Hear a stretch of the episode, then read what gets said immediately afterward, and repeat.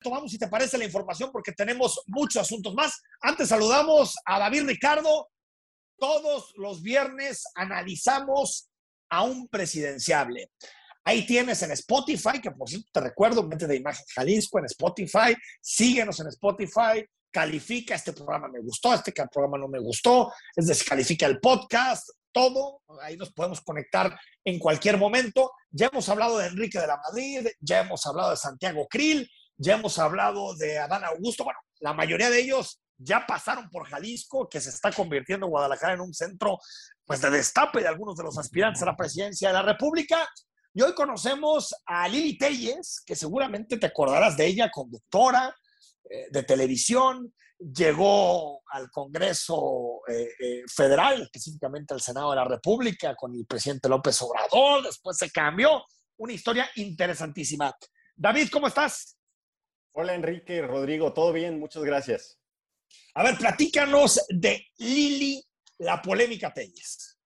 Ahora toca una presidenciable mujer, nuestra primera mujer que, que, desfila por, por acá de nombre de pila María Lili del Carmen Telles García. Nació en Hermosillo, Sonora, en 1967, tiene 54 años, es joven. Eh, inició como reportera y conductora en un canal local de Sonora, pero tuvo un ascenso muy rápido. Este, empieza haciendo periodismo de investigación y documentales, incluso gana un premio estatal de periodismo en Sonora, y eso ya la eh, atrae hacia la órbita de Teba Azteca, que es donde su, su, carrera es meteórica, entra en 1994 con 26 años de edad. Entonces, eh, algo que ella destaca es que llegó a romper una brecha de género, eh, aunque ella no lo dice así, porque es como se aleja del lenguaje del feminismo, pero ella habla del empoderamiento de la mujer, eso sí, y dice que llegó a ser conductor estelar en Hechos, Hechos Meridiano y Hechos 7. Es decir, si tuvo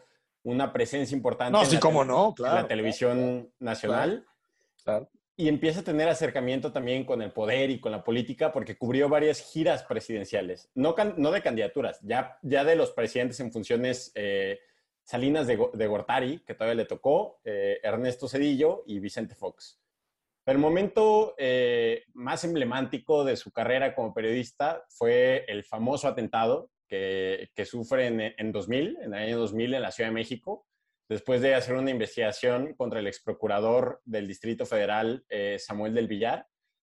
Y pues bueno, sufre un atentado gravísimo, eh, muy llamativo, muy mediático, porque fue con armas calibre 40.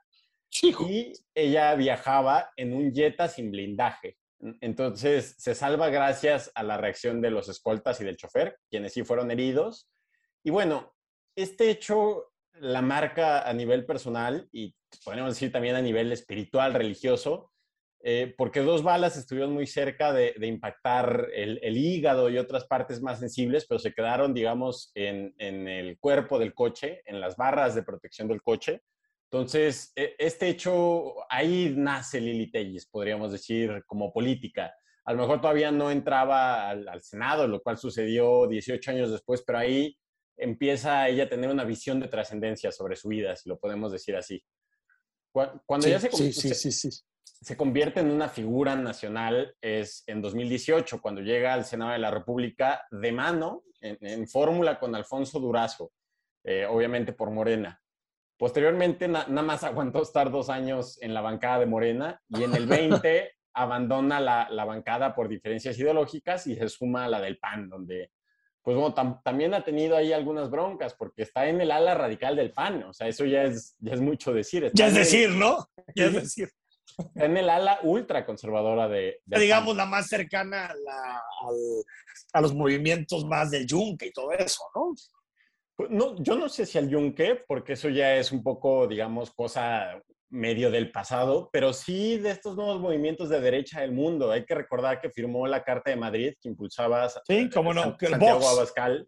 Vox, sí, del partido ultraderechista español Vox, aunque luego se arrepintió porque ella como que no sabía qué firmó, le dijeron que es Vox y salió a decir, yo estoy en contra del extremismo, de la homofobia, del antisemitismo, del racismo, o sea, como que dijo, ay, esta marca es muy, muy, muy pesada, muy fuerte y no la quiero cargar. Ahora, ella, ella, su pensamiento, e, ella sí se asume como conservadora, ¿no? Si quieres, escuchamos, David, lo que dice por ejemplo, el tema del aborto, ¿no? que lo rechaza claramente y sin ambigüedad. Lo escuchamos.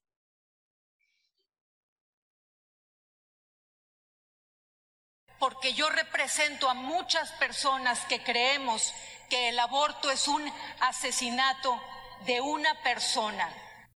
O sea, ella, ella, uno no entendía muy bien por qué había entrado a Morena, porque ella siempre ha sido una mujer eh, que se, eh, digamos que, no, no sé si se define como conservadora, pero sus ideas son así, ¿no? Yo creo que había una plataforma para tener mayor visibilidad, es, es lo que ella busca, eh, siempre tener los reflectores, sus discursos en, en, el Senado están hechos para redes sociales, no tienen gran contenido, son solamente, digamos, tiros o dardos para que peguen en redes sociales, pero bueno, son, son muy agresivos, es, es, son muy descorteses. Ha, bueno, ha insultado a Olga Sánchez, a Noroña. Bueno, escuchamos si quieres. Le dijo changoleón a, a Fernández Noroña en sus discursos. Bueno, eh, así debate parlamentariamente eh, Lili Por favor, explíquele al diputado Changoleón que vino a meterse a esta Cámara cómo operó el crimen organizado en Sinaloa. Y póngale atención, Changoleón, póngale atención, porque ustedes son el brazo político del crimen organizado. Orden, por favor. Y su equipo, usted, Changoleón.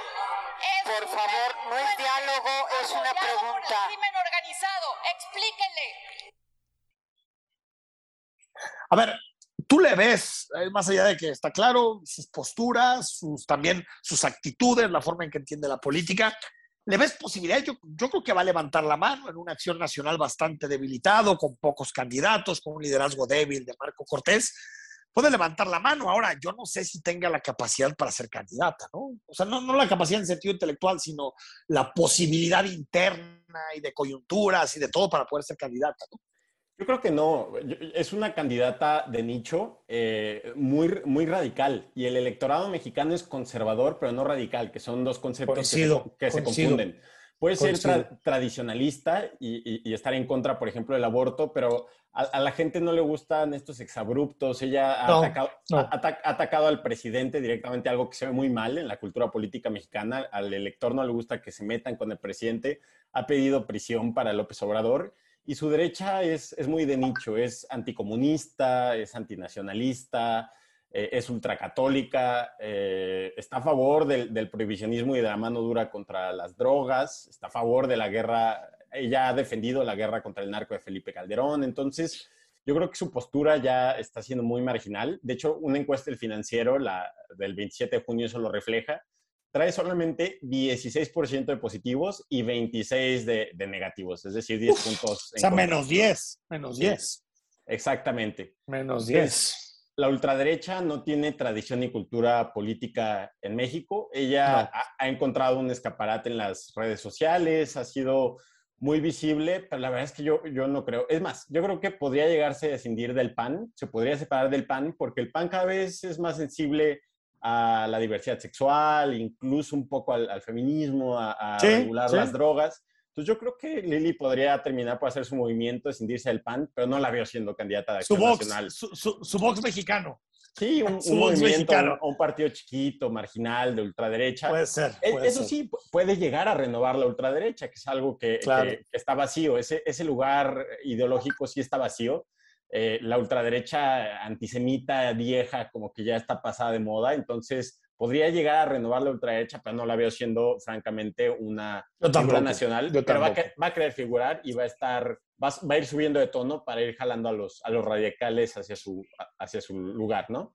Seguro que sí. David, como cada semana, gracias. Un abrazo. Abrazo a ambos, hasta luego. Ahí está, David Ricardo, politólogo.